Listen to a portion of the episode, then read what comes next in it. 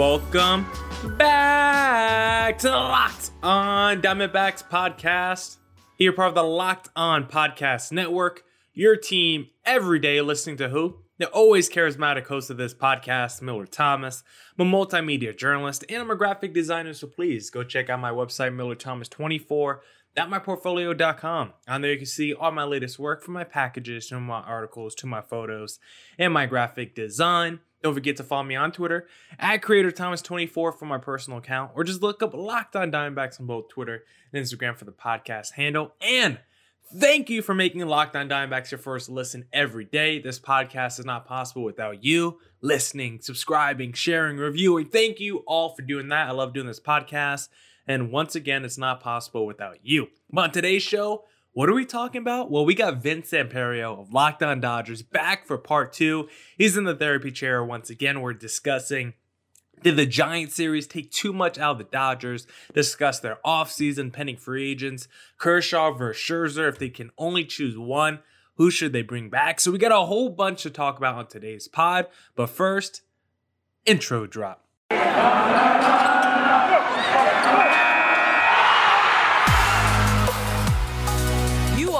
Locked On Diamondbacks, your daily Arizona Diamondbacks podcast, part of the Locked On Podcast Network, your team every day.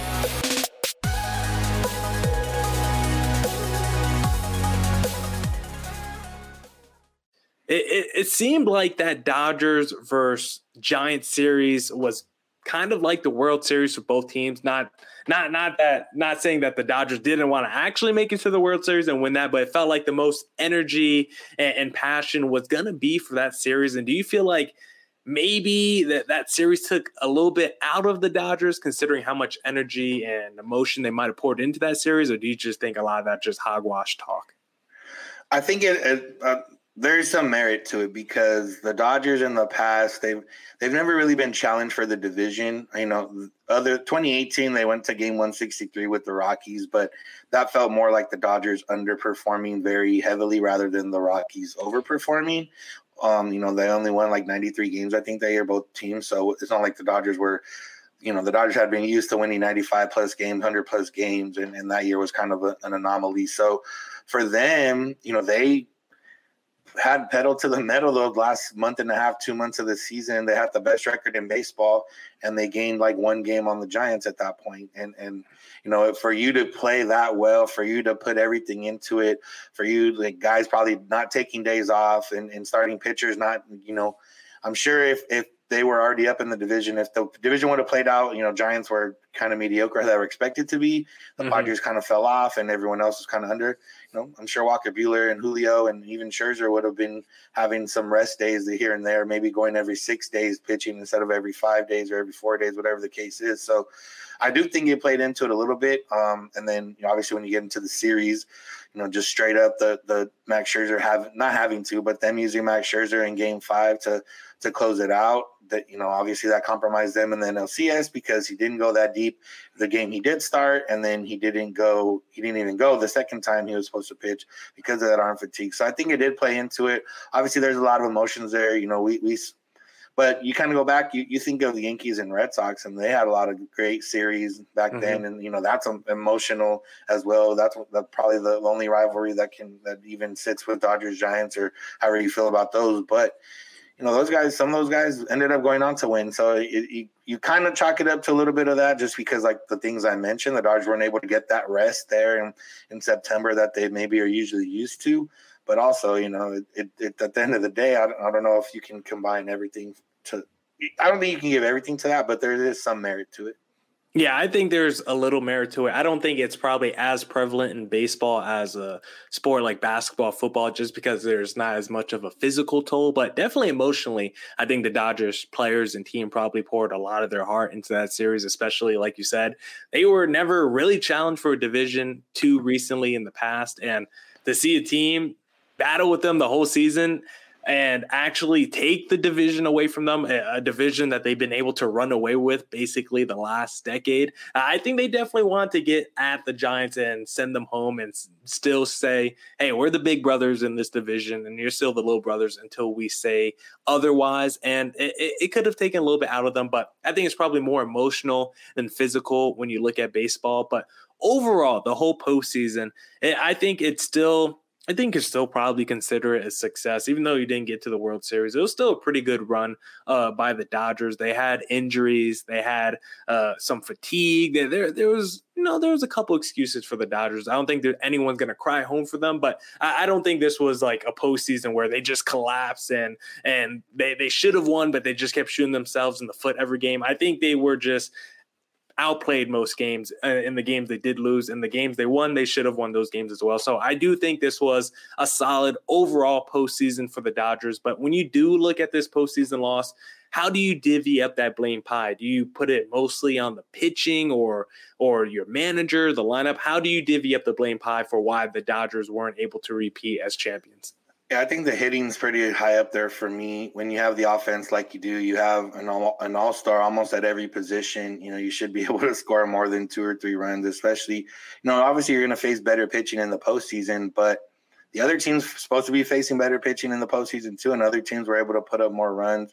You know, the Braves, anytime their top of the lineup came up, you basically were conceding a run every time between Rosario, Freeman, Albies, and Riley every time they come up, you're like, well, they're probably going to score a run. And, and, you know, the, you didn't feel that for the Dodgers because, like I mentioned earlier, that top of the order wasn't hitting. The bottom of the order was hitting, but it wasn't always on the at the same time or same at the same consistency. So I think the offense for me gets the majority of it. I think the decisions made by Dave Roberts and probably the staff as a whole you know, using guys in, in, different situations that maybe they didn't need to, maybe they felt they needed to, but I think they could have got away with it. That's also part of it. And then, you know, the pitching for the most part, the bullpen was you know the strength of the, of the, team and the strength of the postseason. They had a lot of bullpen that you know bullpen games. They had games that became bullpen games. I know Walker Buehler didn't make it out of the fifth inning in two starts. You know Max Scherzer didn't make it out of the fifth inning in, in one of his starts. Julio made it I think through five in that one start, but you know most of the time they were covering five six innings a game and then occasionally covering the whole game. So I think the pitching was was the bullpen was the strain. Starting pitching was a little bit of, of the issue there, and you know blame not maybe more so on you know they did obviously they didn't do their job, but they they also had you know Walker Buehler pitching on short rest for the first time two times in a row. You know Julio after being a starter the entire year, pitching the most innings he's ever thrown, and then being asked to you know try to close out or pitch an eighth inning of a game and then come in and, and be a starter in the in two games later, and then Scherzer, I know he's the one that wanted the ball there in Game Five, but you know he's he's not 30 years old anymore. He's not 25 years old anymore. You know he's 36 37 whatever he is. And you know he probably overextended himself as well. So there's a lot of combinations of that. But for me it's the offense because other than max muncy you still had almost an all-star at every position and you couldn't put up the runs. Vince and i will continue our therapy session for the dodgers but this episode is brought to you by Spotify Green Room. Download the app and join me this weekend to get in on the action. It's also brought to you by Built Bar because I love Built Bar. They have tons of flavors coconut, cherry barcia, raspberry, mint brownie. They have so many flavors, I can't even name them all. And the biggest reason why I love Built Bar is because I'm a health conscious guy. I'm trying to work out every day. I'll be at the gym after this pod, but I also have a sweet tooth. But it's okay because Built Bar tricks me. I think that I'm eating a candy bar when in reality, I'm actually eating a protein bar that's low in calorie, low in sugar, but high in protein and high in fiber, so it's great for that keto diet. Just go to built.com, use promo code LOCK15, you'll get 15% off your next order. Promo code LOCK15 for 15% off at built.com.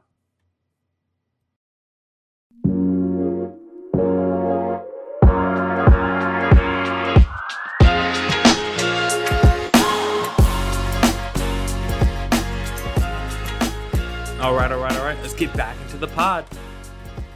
Yeah, that's how I feel. If I had to do a power rankings, offense is number one. Like you said, you got a rock star at almost every position on the diamond. Like you should be putting up six runs a game easily. And of course, it's going to be harder in the postseason. You're going to face tougher pitching, but uh, teams have been able to do it in the postseason. Just look at the Astros, Red Sox postseason runs. Uh, second, I think I would put the Dodgers manager just because it seems like they were going a lot of they, they were playing a little uncharacteristic in terms of their game plan with their pitching, like we talked about.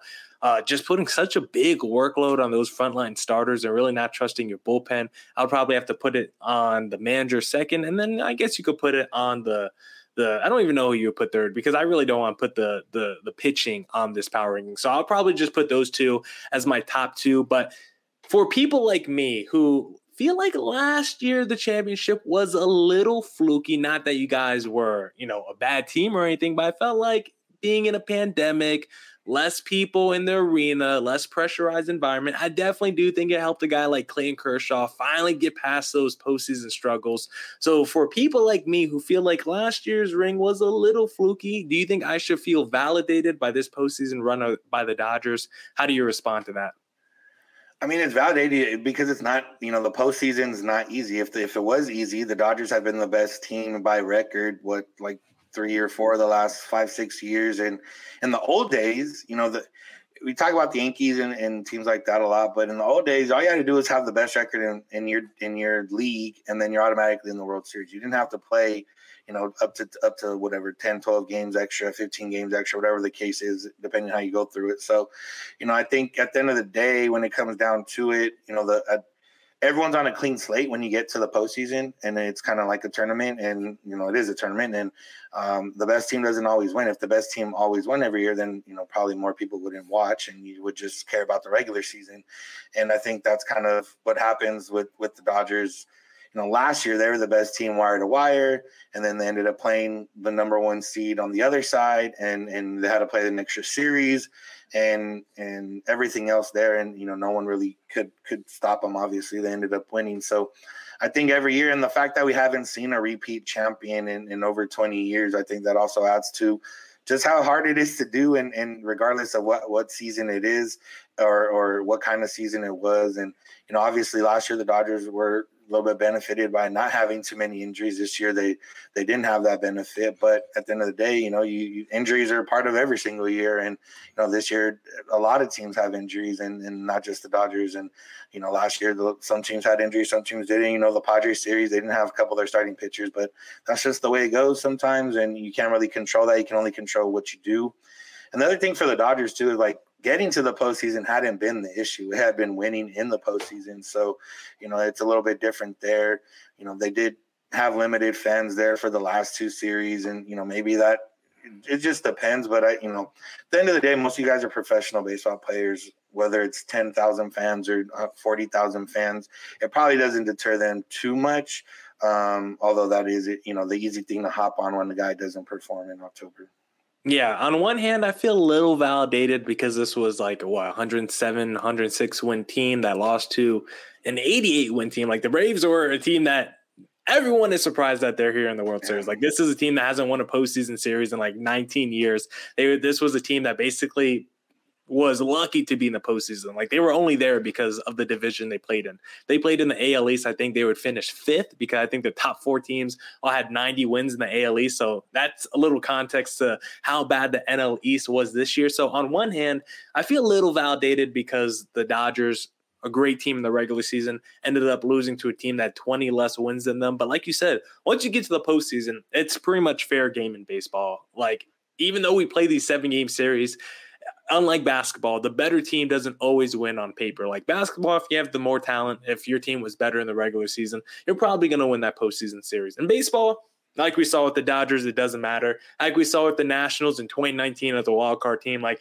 it does not matter in baseball. Once you're in the dance, anyone has a chance to winning. So that's why I don't feel a little validated. And the re- other reason why I don't feel totally validated either is because my whole point of to as to why I felt like this uh, ring last year from the Dodgers was a little fluky. It's because of Clayton Kershaw. Like it all rests with Clayton Kershaw and his postseason struggles. The fact that he's bizarro Kershaw in the postseason, like basically my whole rant about that was tied to Clayton Kershaw. So the fact that I didn't get to see him perform in the postseason once again, it takes a little shine off my feeling of the flukiness with the Dodgers. So for now, we'll just call it a wash based off the championship from last year and what they did in this year's postseason. But before we wrap up here, I just want to do a little look ahead to the offseason for the Dodgers because they got some free agents coming up. Clayton Kershaw, I think, is a free agent. Max Scherzer is a free agent.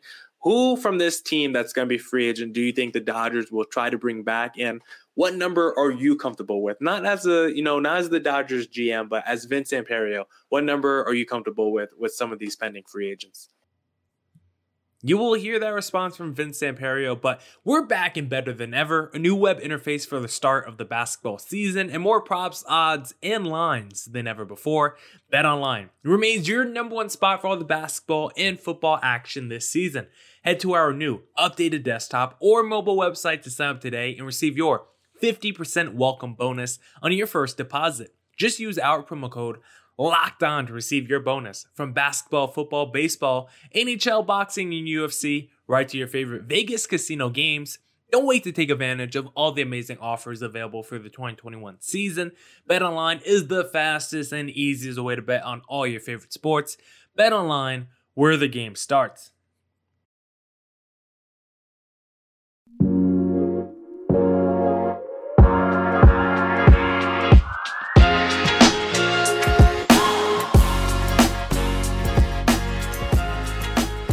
All right, all right, all right. Let's get back into the pod. But first, thank you once again for making Locked On Diamondbacks your first listen every day. The pod is free and available on all platforms, so please tell your friends. But now, let's get back to the discussion.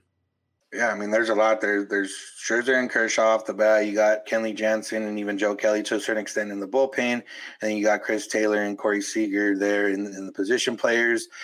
And, you know, Kershaw's one of those where assuming he's not going to be asking for 30 mil a year anymore because he's he's not that type of pitcher that you know you get him for 15 20 mil a year and you want to keep him as a dodger. So maybe you throw him a little bit a couple extra million and and make sure he stays in a dodger uniform. So that one's for sure. Max scherzer you asked me three weeks ago i just said yeah all in on max scherzer try to sign him um, and then after kind of what happened, you're like, eh, maybe you know you don't want to sign a 37 mm. year old pitcher to a you know two or three year deal. You know if it's a two year deal, yeah. But if it goes anything beyond that, I'm like, eh, maybe not. And then you got Chris Taylor, who's probably not the best player of all their free agents, but probably the most important to the Dodgers and their success. You know, the fact that he can play any spot in the infield, the, the spot that he can play any spot in the outfield. He was an All Star last year. He was one of the only ones that hit in the postseason. I think he kind of becomes your your most important player, and I think they would go after him a little bit more than they did after Kike and Joc Pederson last year, who wanted to be full time players somewhere else. I think that Chris Taylor plays about 92% of the games, I think, his, his last three or four years. So it's not like he might not have a full time position per se, but he's a full time player. And you can, you know, tell that by the fact that he was an all star. And then, you know, Corey Seager is one of those who I, have kind of said he's gone the whole the whole season. I, I don't think he was going to come back. That just got further, you know, for me, that was you know further expanded with with the fact that they got Trea Turner, so now they do have a shortstop there in case he doesn't come back. He had some nice words to say about the Dodgers and kind of how he wanted to stay, but at the end of the day, for him, I think it's going to come down to whoever gives him the most money, and I'm not sure if that's the Dodgers. So I think uh, of all those guys, and, and Kenley Jansen too, it just has a you know, he was really good in the postseason. He was lights out. It was, you know, a different guy. And and even the last month, two months of the season, after he blew those two saves in, in against the Giants, right out coming out right out of the uh, All Star break. So it just depends what these guys want and what and, and you know money wise and everything else. But am I? I'd be fine with bringing them all back uh, to a certain extent. But I do think I think Chris Taylor and Clayton Kershaw are kind of like the two I want back. One for actual baseball reasons, the other one for baseball and sentimental reasons. And then everyone else, you know, I'm not sure entirely what's going to happen, but I would imagine that they're going to try to bring all of them back to a certain extent. And then you got to wait to see what happens with new CBA. And, you know, if, if Trevor Bauer gets suspended, they'll have, you know, some money freed up and, and different things can happen here and there. So, yeah, I think I think it's it's Taylor and Kershaw for me, and then everyone else kind of just depending on on you know, contract. If you could take the sentimental value out of it, if you could only choose one, and assuming they both have the same annual contract, would you rather do Kershaw for four years or Scherzer for two years? I mean, in that case, probably Scherzer for two years because mm. you're going to get, you know, Scherzer was a, a Cy Young candidate this year. And for the most part, he hasn't lost much off his fastball. You would think that he would continue to be a, a top tier pitcher. Um, but yeah, that's without any sentimental value. Kershaw at this point, on the Dodgers is probably a number three, even number four starter behind at this point Walker and Julio. where on another team he might be a one or two depending where, where it would be. Yeah, so so depending where it would be. So, uh, you know, you're not going to go all in on a number three or four starter, but you know, when you add in the sentimental value, that's when it changes a little bit. You just gave me a great idea, Vince. We already got Bumgarner from the Giants. We bring in a little Clayton Kershaw. All of a sudden, we're getting in all the old past their prime starters from your guys' championship run from like a decade ago. So I think maybe that's the way to go that the D-backs need to do. Just go, just go pillage your guys if you're he's basically like the heart of the Dodgers. So if the D backs to go out there and grab a Clayton Kershaw just for the fun of it, who cares if we overpay him? Who cares if it's an albatross contract like Bumgarner? Let's just do it for the fun of it. But one final question before we wrap up here on the Locked On Diamondbacks crossover with Locked On Dodgers host Vince Samperio. What areas are you looking to improve? We've talked about, you know, the pending free agents and which ones you want to bring back. But in terms of the starting pitching, the bullpen, shortstop, outfield, what areas of the team do you think they need to improve and address during the offseason? I think it's the starting pitching, um, which is more so just figuring it out. You got you got Walker Buehler, Julio. You got two guys that are finished top six in the Cy Young already on deck, so that's a good sign. But obviously, you got to supplement them. Dustin May won't be back next year. You know, Tony Gonsolin kind of took a step back this year, and then you have the free agents and Scherzer and Kershaw, and then uncertainty you know, I don't think Trevor Bauer is ever going to pitch for the Dodgers again, but you know, there there is a money aspect there that that sits beyond what he's done off the field. So there's stuff there. But I think the other part is the depth. I think this year, the first year, we kind of saw the Dodgers' depth. They got tested and, and it stood the test of time around along the whole season, 106 wins. But when you have Steven Souza and Andy Burns taking at bats in the NLCS and some of the key uh, spots of the game, I, I think you got to kind of think about that depth. And you know, a lot of people were mentioning Kike Hernandez and Joc Pederson because of what they've done with the Braves and the Red Sox and how, how they've done this postseason. But at the end of the day, the Dodgers had a couple guys that that didn't step up. You know, they had a couple prospects that or, or the guys that, that usually step up and, and didn't happen. You know, Edwin Rios in the past, he got hurt, but then, you know, they didn't have Edwin Rios step up this year. They didn't have like a guy like Matt Beaty who stepped up in 2019. They didn't have a guy like that step up this year. So whether it's the development of, the, of players that are in the minors or whether you go out and get some of these guys uh, that, that are just more depth position and utility guys, whatever the case is, I think that you got to sharp the depth and then you got to sharp the starting rotation.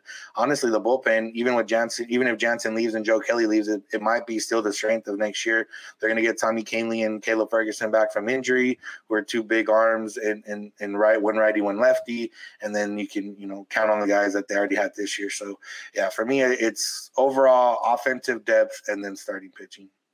Yeah, uh, that that's interesting to hear. Kenley Jansen, an All Star, can leave, but yet it still be the strength of your team. I wish my team had that issue. But one bonus question for you, Vince. One last bonus question: Are you pro or against the bullpen being renamed to Arm Barn? Uh, you know, if it were to change to Arm Barn, I wouldn't be upset because Arm Barn's actually a cool name. Like it's an interesting, cool name. Uh, you know, the fact that it's PETA and PETA's kind of questionable in my eyes in, in the long in the grand scheme of things. So I wouldn't want them to change it because of PETA at this point. But if someone said if someone said, "Hey, we're gonna start calling it the Arm Barn," and I would be like, "Hey, that's pretty cool. That's interesting." So yeah, I like the name, but uh, I'm not in favor of changing it. Yeah, the arm barn and it sounds like something out of SpongeBob, like the salty spittoon or something yeah. like that. Vince Samperio of Locked On Dodgers, thanks for hopping on with me today. Where can the Locked On listeners find you on social media?